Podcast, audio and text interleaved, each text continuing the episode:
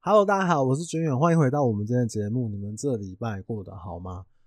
我先跟各位分享一个无聊小事。我前几天啊，跟我同事，我们上阳明山去看一个屋主的房子，应该是说土地啦，一千多坪的土地，它是建地哦，它有盖上它的这个房子这样。那我们一去看了之后，就觉得哇靠，一千多坪诶诶，它那个前面的进去的那个地方，进去之后别有洞天。它那个车子可能可以停个三五十台吧。然后那个前面那个大草原啊，旁边还有一个这个小桥流水，啊不对，右手边是一个流水的一个小溪，然后左手边呢还有一个小瀑布这样，然后有一个很大的树，上面下面有一个乘凉的桌椅，然后旁边就有点像是我们去那种看到那种露营区，整片的草地。然后那个屋主就就因为屋主也有来，还是帮我们介绍，他说：“哎，你看我这边种什么？然后这边种这个呃葡萄柚吧，还是什么？然后他说：哎，这边是种这个芭乐啊，这边是种什么？这边种菜啊什么？然后很骄傲的说：这个我们都吃不完。然后我想说：哇，这个地也太大了吧？然后我就去看，然后看盖了两栋房子，然后我就继续往前走，走，你知道。”走到后面有一个像是登山步道的，因为我不是说那他那块土地右手边是一个小小溪流吗？跟着这个登山步道走，我还以为我是来爬山，你知道？高，我在看房子高，哇，他这个登山步道走到底的时候，然后上面又有一个，他说是这个一个阳明山上面的一个景点，这样子真的太屌了。他说这一个篱笆这个里面呢都是我的，总共一千多平。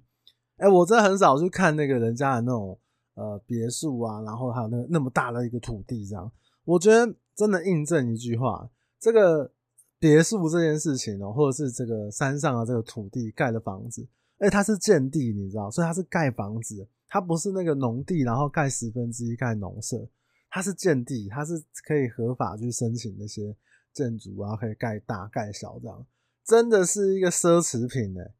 也可以说是一个炫耀品诶。那我就跟我同事聊到一件事情，我就跟我同事说：“我说你看哦，这个呃，因为他那土地两亿多，开价最后成交价不确不确定。那开价，我想基本上也是差不多啦。两亿多的土地哦，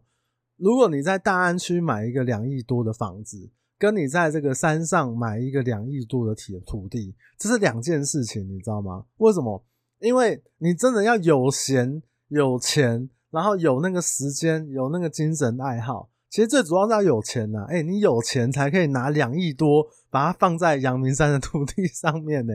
真的太屌了。然后那个屋主超客气的，还要说阿姨他们这个当初怎么盖啊？而且他那边有土地哦，有一个来考一下你们，有一个很早很早的锅渣厝，它是石头盖的，你知道吗？就是石头起那个台语我不知道怎么讲。石头砌起来的那个、那个、那个、那个房子，然后他说这个房子是光有权状的，然后是光复台湾光复以前盖起来的。我当下是很不好意思说 台湾光复这几年，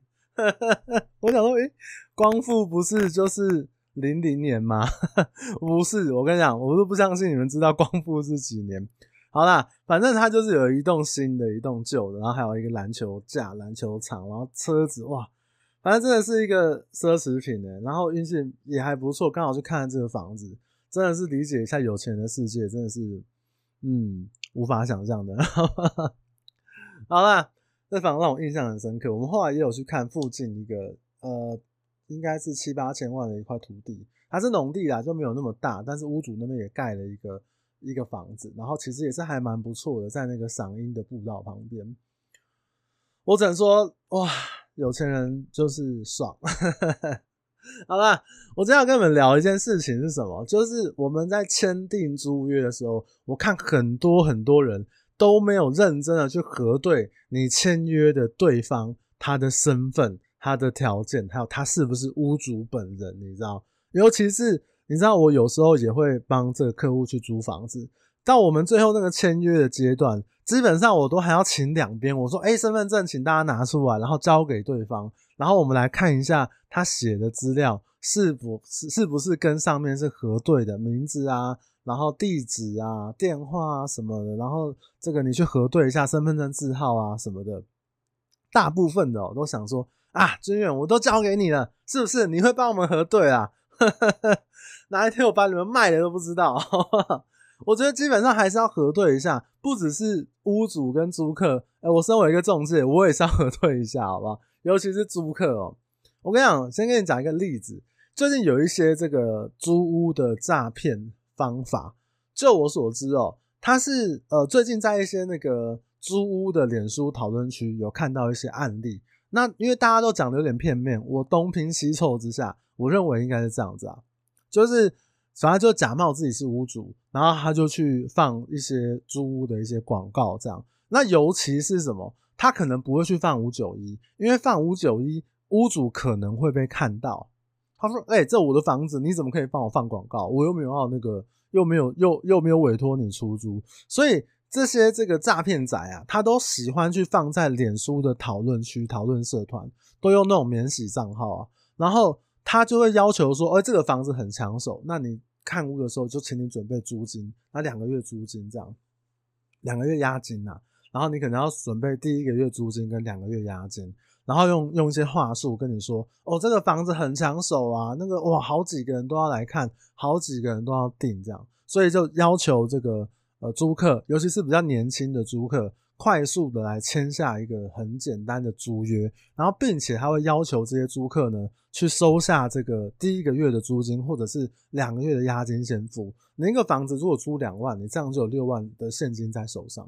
所以他今天他放出这个广告之后，累积了很多客户来看屋，那他就收了很多组的这个押金也好，租金也好。那你会说，哎、他怎么可以这样子租给这么多人？那他们租租客不会发现吗？我个人认为哦，他应该是用一些话术来延后交付钥匙的时间。比如说，哎、我现在的这个厕所，我还有一些需要修补的地方，或者是说，我现在还有一些在整理的地方，我可能，比如像现在六月四号嘛，那我可能六月十五号的时候，我再给你钥匙，那没有关系，我们租约从七月开始算起就好。故意给你一点甜头，然后就跟你说啊，没关系啊，反正我收你的钱，我就不会让人家带看了。那我六月十五号的时候跟你约定，我呢就是把钥匙交给你，然后我再跟你解释一下这个房子它里面的状况这样子，然后人就跑掉，然后租给好几个，比如说两万块的房子，尤其是我认为啦，尤其是那种比较装潢比较看起来比较新，然后适合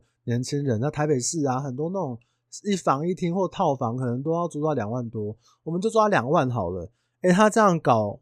搞个五组客户就三十万嘞，每个都说要付一个月租金跟两个月押金，很快哦。诶，你不不租，马上就要被他租走，然后低于行情的一点市价，然后再伪装自己是一个善心房东。诶，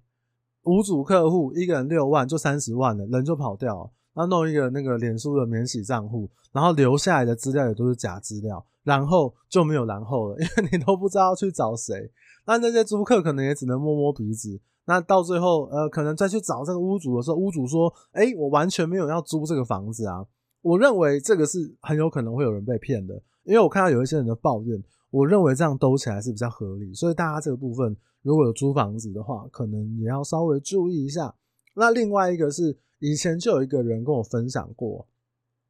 他去跟人家租房子的时候。然后住，呃、应该是搬进去没多久吧，他的房东就跳出来说：“哎、这个房子我又没有租给你，我就不认当初你签的租约。”那其中有一个很大的问题是什么？他这个房子租给这个我这个这个朋友的时候啊，他租给他的时候，他并非是所有权人亲签的，他是所有权的哥哥出来订约，然后租给我这个朋友。那租给他之后呢？那所有权人是弟弟嘛？他好像住进去住了，好像半个月、一个月之后，他弟弟跳进去跟这个租客说：“哎、你怎么可以住我家？啊，这房子我又没有租给你。”跳出来说这个租约无效，然后让他马上搬走。这样他就想到，他当初签租约的时候啊，他的那个呃，就是因为屋主跟兄弟嘛，那要简单说是他们家人的房子，然后呢。就是说他帮忙做代为去做处理，那也不知道后面是发生了什么问题，那也不想没有想要去探讨说，哎，是不是哥哥拿弟弟的房子偷偷来出租，还是有什么兄弟上面的纠纷？那后来呢？反正这个事情沟通沟通之后，然后反正那个哥哥呢也是负责任啦，他就是跟他弟弟讲说，对，这房子是我租的，那他就是说好，那你要解约，那把押金还给人家。那我那朋友他就马上带着一家老小就全部搬出来，因为哇，这个问题太多了，能钱拿回来已经是万幸，只是他花了很多时间在临时在找屋啊，临时搬家，还是付出了一些成本这样。那所以为什么我们在租房子的时候要去确认这个身份？我觉得这一方面就是要保障你自己，然后也保障这个合约。我认为对双方来讲，甚至你有透过第三方中介啊、包租代管啊，你都是一个保障。你知道，类似的这个。租屋的纠纷呐，还是说这个诈骗行为啊，什么拿 A 租 B 啊，什么人跑掉啊，都是大概是这个概念，就是跟你签约的所有权人，第一个你没有办法确认他是谁，然后第二个呢是他不是这个房子的所有权人，然后再来就是他留下的联络方式并不完整，或者根本就是假的，所以我会给你一些提醒呢，如果你今天是一个房子要找租客的屋主。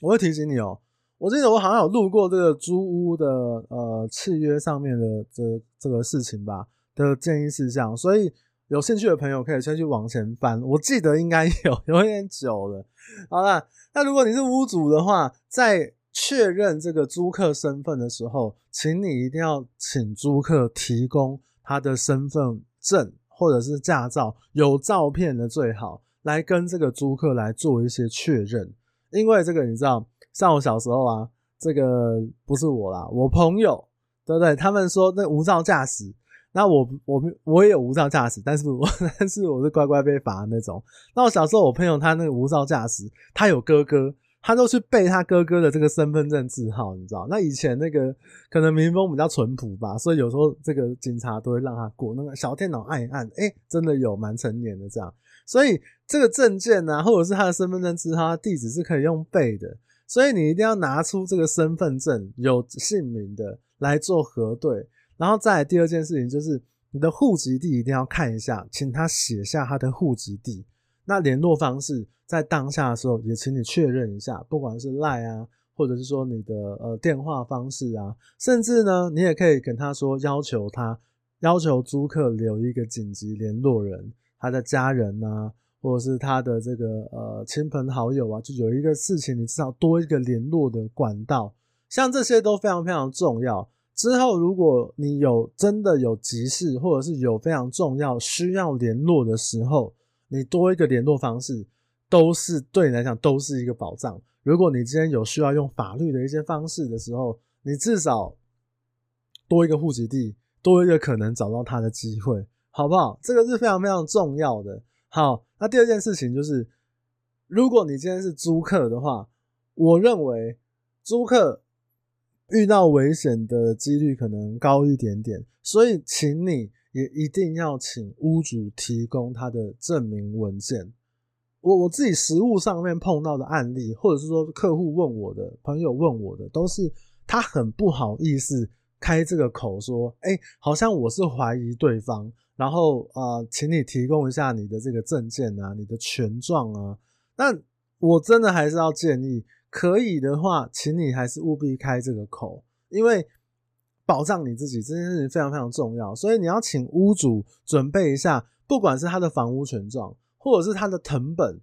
然后或者是他最新的房屋税单，然后跟他本人的证件来比对说。他是不是这个房子把房子租给你的这个房子的所有权人？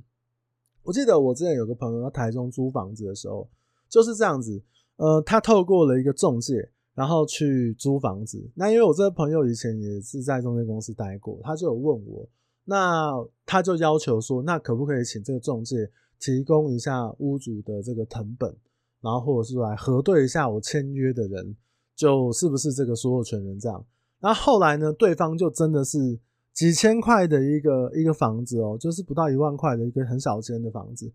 那个中介怎么样，就是不提供出来，他就来问我，我就说这还是有点危险啦，我认为不要冒这个险好了。对，因为你如果今天你有屋主的这个委托授权，你也可以拿来核对啊。那你今天如果屋主本人来签约，你正常你也可以请他提供啊，这应该对我们来讲不是一个太困难的事情。而且今天不管是租客还是屋主，我们提供这个身份的核对都是双方的一个确认，所以不是说啊我麻烦你，你一定要带什么，不是诶、是我们双方保障这个合约，保障这个租赁关系。所以呢。我刚刚讲了嘛，房屋权状、謄本或者是房屋税单，然后来跟他的本人的身份证件来核对一下，是否为这个所有权人。如果有一个状况，如果签约的对象并非所有权人的话，比如说啊，这是我先生的房子，我帮我先生来处理这个房子；这是我妈妈的房子，我帮妈妈来处理这个房子。那最好还是要确认一下是否有合法的授权书。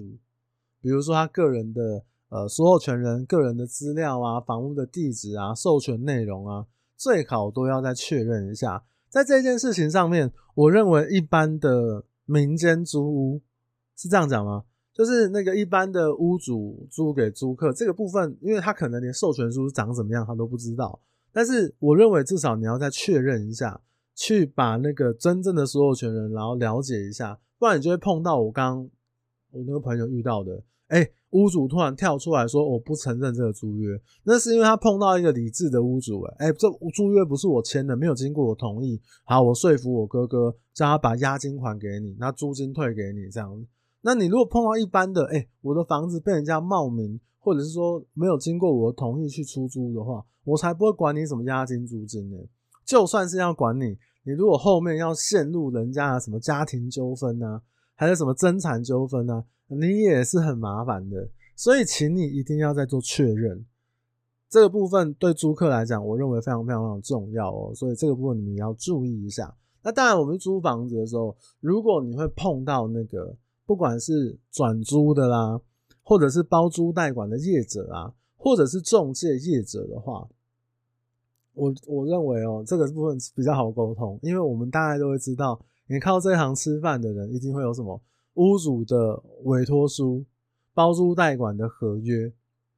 那你在签约的时候，你就可以跟屋中介业来这边确认一下，屋主的确有授权给他，然后来做出租的一个动作。那如果是转租的话，就是呃，我们一般讲的这个二房东啊，或者是说可能有一些人他不是所有权人啊，当然这个房子是呃，可能是转租在转租来给你的话。那我要请你跟他提确认一下，就是他当初在能够转租的这个行为里面，他会有一个这个租赁合约。我跟这个屋主租了这个房子，那我们用内政部的这个定型化契约来讲的话呢，基本上会有一条屋主会同不同意这个房子来做转租，或者是屋主同不同意这个房子做什么样的一个使用，也请你跟你遇到这个转租仔啊。跟他再确认一下，跟他要一下书面的资料看一下，也避免说，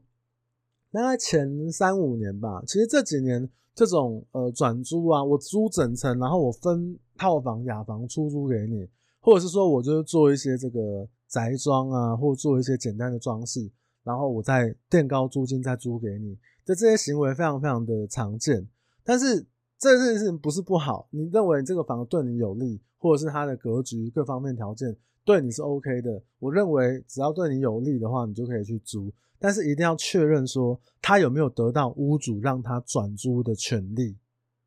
在合约上面。所以你也可以请他这个一般的转租的人呢，请他提供一下屋主的这个呃转租同意他转租的这个，不管是合约也好，不管是他的这个呃他的这个单据啊确认的这个东西，我认为都是非常非常重要的。那所以。不管你今天是从这个从事这个租屋中介的业者，还是你是这个租客啊，还是你是屋主，我们三方都去核对一下彼此的身份。你多确认这一点，多问这两三句话，多看那两三个东西，你遇到鸟人鸟事的机会就少一点点。真的都要签约了，你去想一下，像我那个朋友台中遇到的。如果他要签约之前，他都不愿意去提供说哦，来证明一下说这个是屋主的话，那你还愿意租？我觉得只能祝你好运了，对不对？还有一些屋主会说，这个呃，那我我不能留东留大名啊什么给你，这个资法。我跟你讲，你们今天既然是成立一个租赁关系，是成立一个呃租赁的契约合约的话，我觉得就不要搬什么个资法，因为这个就是一个呃合约上面必须要记载的要件，这样。所以为了避免未来的无故的事端，或者是说一些奇怪的事情，所以请你多确认一点，好不好？不要去赌，就算那个房子怎么样，我觉得。那，你也可以赌啦，你愿意负上这个责任，或者是说你愿意去承担这个风险，我觉得就只能祝你好运，遇到好人好事。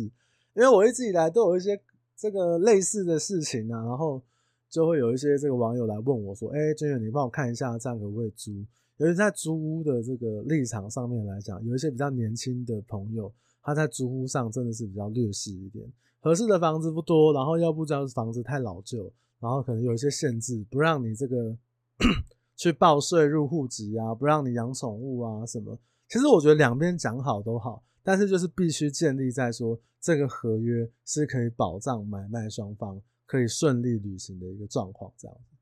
好不好？